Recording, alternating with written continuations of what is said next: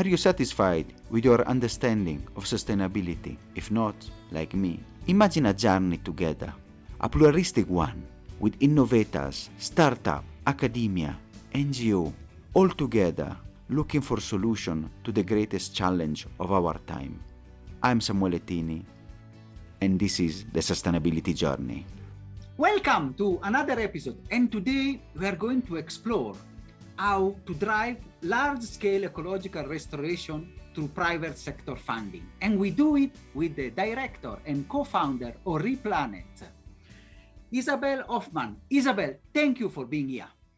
Thanks for having me. It's great to be here. It's a real pleasure. You know, I was interested and very curious about your and Replanet and the work that you are doing. But usually, as as we do with all the guests, we want to understand how you have become an actor and a change maker in this field. I started off doing my degree at Edinburgh University in ecological and environmental sciences with management, so quite a mouthful of a, of a degree. And following that, I went off to various sunny places and was a research assistant in um, Madagascar and the Maldives and Indonesia, looking at manta rays and coral and all the lovely things that you think of when you think of environmental scientists. And then, you know, the next logical step was should I go into academia? Should I do a PhD? But that wasn't really me. So I um, came back to London and I started working for a wonderful organization called the Capitals Coalition. And the ambition of the Capitals Coalition is to redefine value to transform decision making across finance, business, and government. And what that basically means is making sure that we're not only thinking about monetary value and about produced capital, but we're also taking into account natural, social, and human capital when we're making our decisions. So I've been there for two and a half years. It was very uh, incredible experience learning systems thinking and how different bits fit together and not just looking at issues in silos, but really looking at the whole system. And what I've done now is take that sort of understanding of where the breaks are in the system, where the problems are, and to focus it in on one particular issue.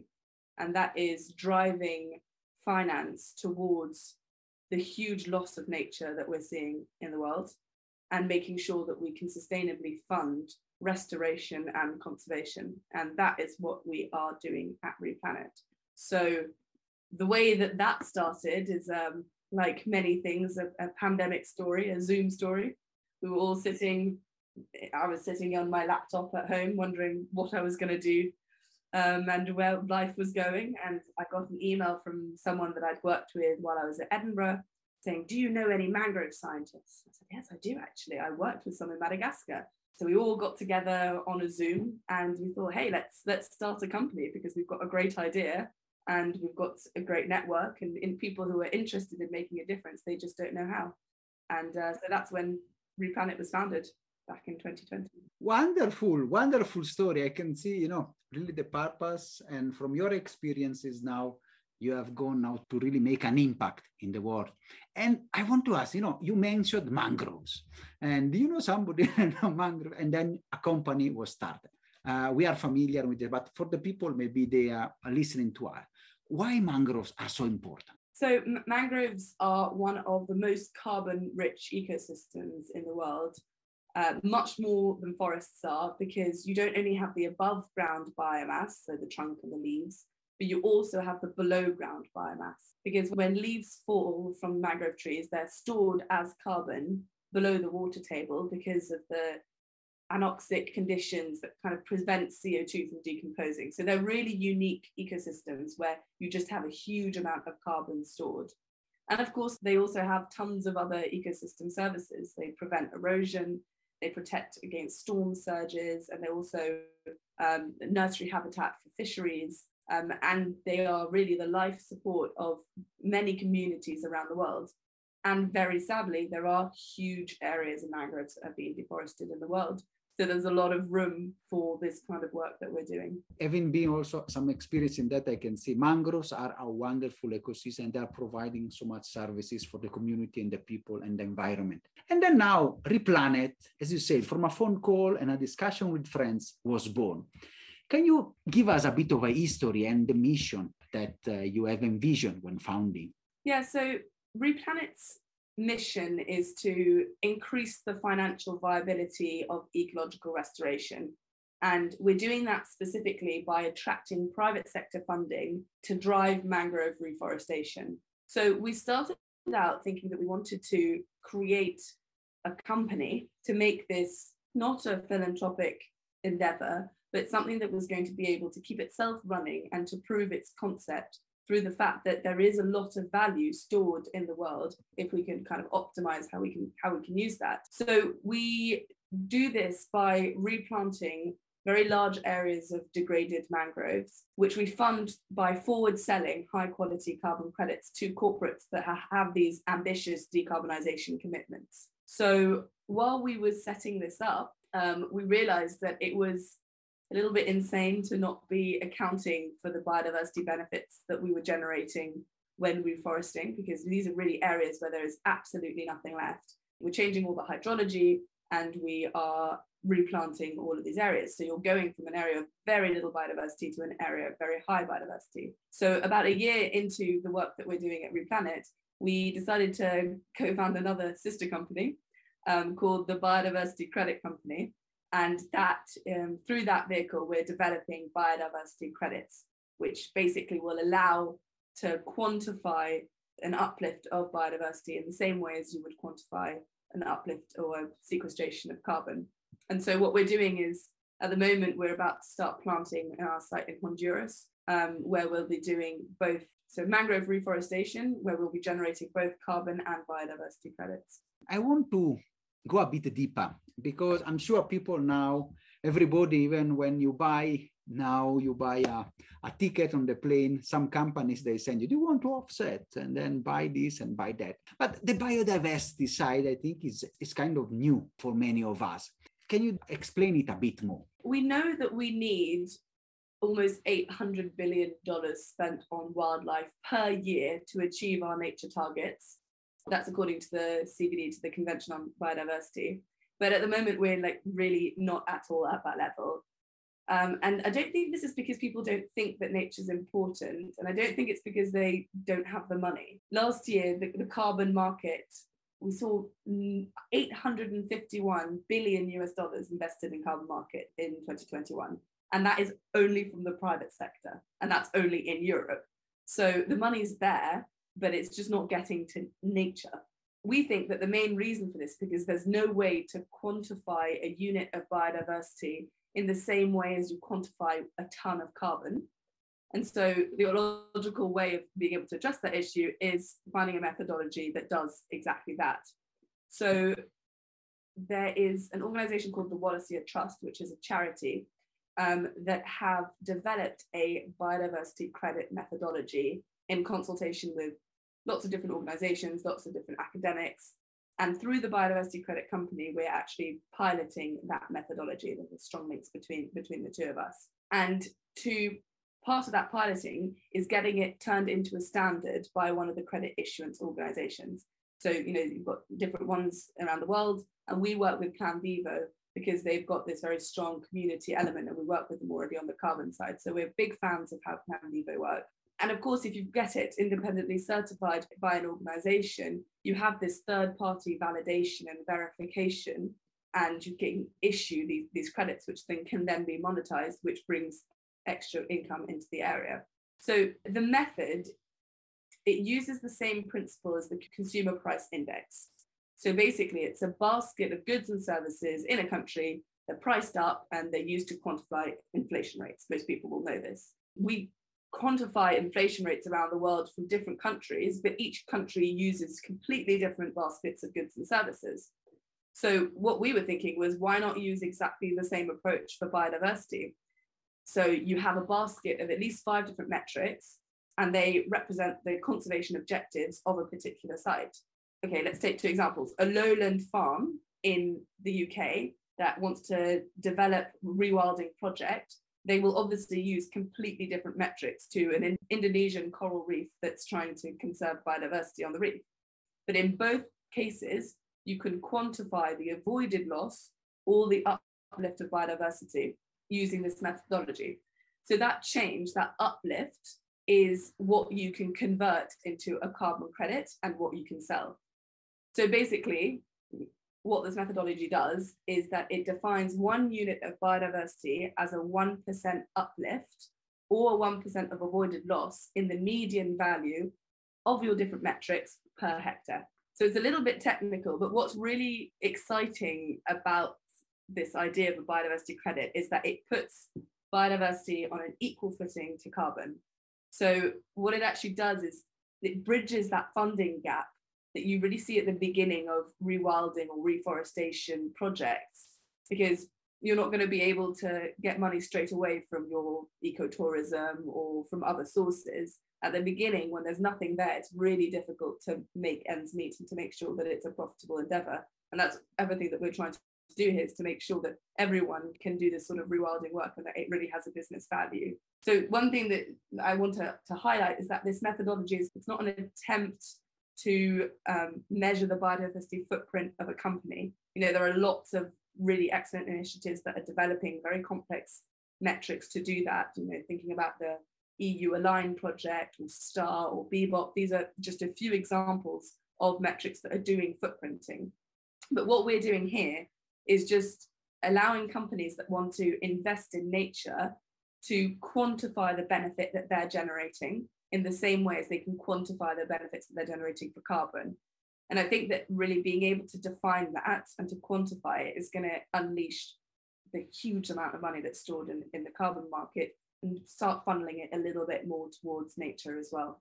I think when you're talking, for me, uh, it I can see it's a more holistic way to represent, you know, this way of projects and, and conservation. Why focusing on the carbon? It's just one metric and sometimes with carbon, especially with reforestation, you can have also green deserts, you know, and then instead here, you have a more complex and you take in account also the specific of that environment, that project, and then you see also the work uh, that you are and the transformation that you are unlocking. And I found that approach extremely interesting. And before going, you know, maybe I want to, since you are an expert in the discussion, I want to ask you a bit of what is the way forward no, for Replanet? Where do you want to go? And which are the, the impact and the areas that you are targeting in the next maybe one to five years? What we're looking to do is to start um, stacking biodiversity and carbon credits at the same site because we want to show that sometimes you have a site that has a lot of carbon potential and not very much biodiversity potential and at the same time other sites have got a lot of biodiversity potential but they're not carbon rich environments and we want to show that both nature and climate are two different things that can work together, suddenly can help each other, but they, they both deserve to have their own sources of funding coming into them. And if you can stack the two of them and balance off the costs of each of them, then you can make basically any project for conservation or for rewilding um, a business a business appropriate situation. So we're doing that's what we want to do scientifically on the ground. And then more conceptually, we're trying to also be a sort of laboratory where we show that a company can do good and be profitable. And so investing in nature can have a return and it can also be a very positive thing. So there's sort of two sides, more conceptual and then more on the ground. Ultimately, what we're trying to do is to make sure that all these areas of degraded land are not degraded anymore. But to do that, we need money, and to do that, we need to prove the business case. And I think the business case is quite strong. And if you see what the Stockholm Institute is teaching, that they're reaching tipping point, and one of them is biodiversity loss and this destruction. I think your work, and especially bringing in businesses to profit solving real issues, I think is, is a real strong proposition. And my next question is about, you know, there was a lot of discussions, especially on the carbon. Some people, I, I recall some documents from organizations saying, you know, we need to scrap it uh, altogether. You know, if you recall before COP26, either they are defending. So, you know, what is the, the future, especially in the two areas, and especially the nature, the carbon market, and especially how to ensure integrity, not exploitation, especially of communities at the grassroots level. That's a really, really big problem in the current carbon market. And it's something that we feel really strongly about at Replanet and the Biodiversity Credit Company. That if you're going to have successful projects that are going to last a long time and, and actually work, you have to take into account the people that live in the area, the host community. Um, so we have a very firm policy at, at Replanet and the Biodiversity Credit Company that 60% of the final sale price of the credits should go back to this host community. And that's through salaries because they're employed to actually look after the mangroves and to plant the mangroves, um, but also through community funds. So an added layer of, of this policy that we have is the fact that um, obviously the carbon at the very least is the, the price of carbon is changing all the time. It's a hugely fluctuating market. And some communities might not want to give up their carbon now because they think, oh, well, maybe I'll get more money for it later. And that's a very valid, valid reason to not want to sort of uh, sell their credits at that moment. But what we have built in then in, in our policy is that it's not only 60% of the base price, but also 60% of any extra price that you would get down the line. So we're indexing all credits so that when the credits are actually claimed, um, you would not be able to just buy it for the base price. You would have to pay that extra, and that extra would go back to the host communities as well. So this is actually at first when we came up this with this idea, we thought, oh, the corporates that we're selling to, they might not like that. It's a little bit risky.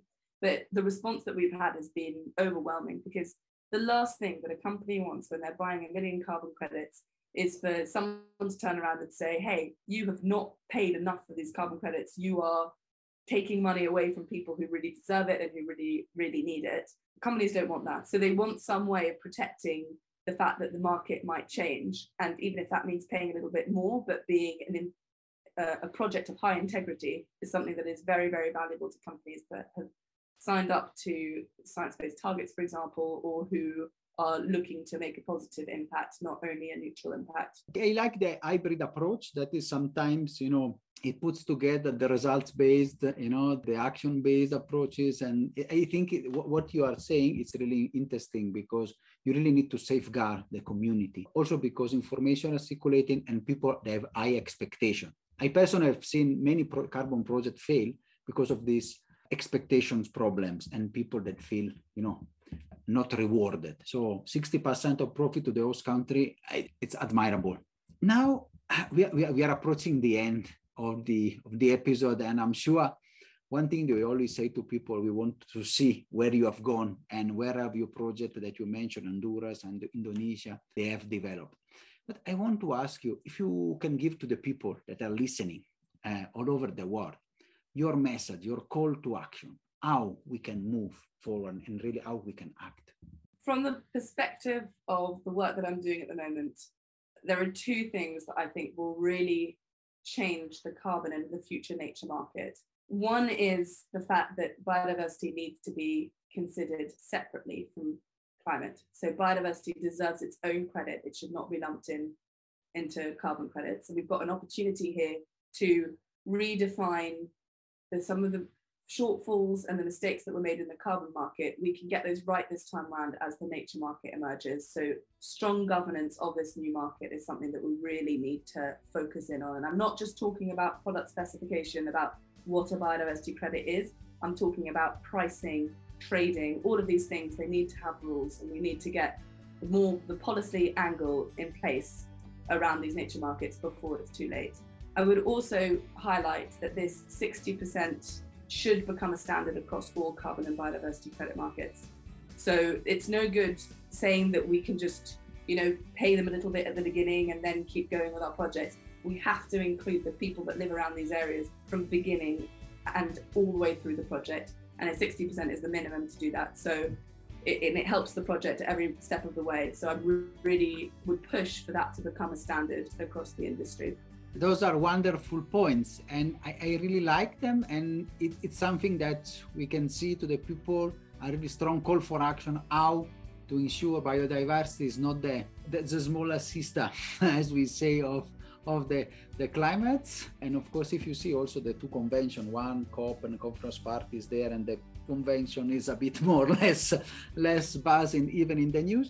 And on the other side, I think the, the strong community angle, which um, I've seen, it's something that should become a standard because we, we mainly, especially a lot of projects are done in emerging market with vulnerable community So it can bring biodiversity, it can bring climate, and also have the social, strong social impact and work for them. So thank you so much, Isabel. It was a wonderful episode, and I'm sure we will see you maybe in one year time again to see how the project have developed. Thank you so much. It was a great honor. Thank you very much. Are you satisfied after this wonderful episode? Let's continue together our sustainability journey.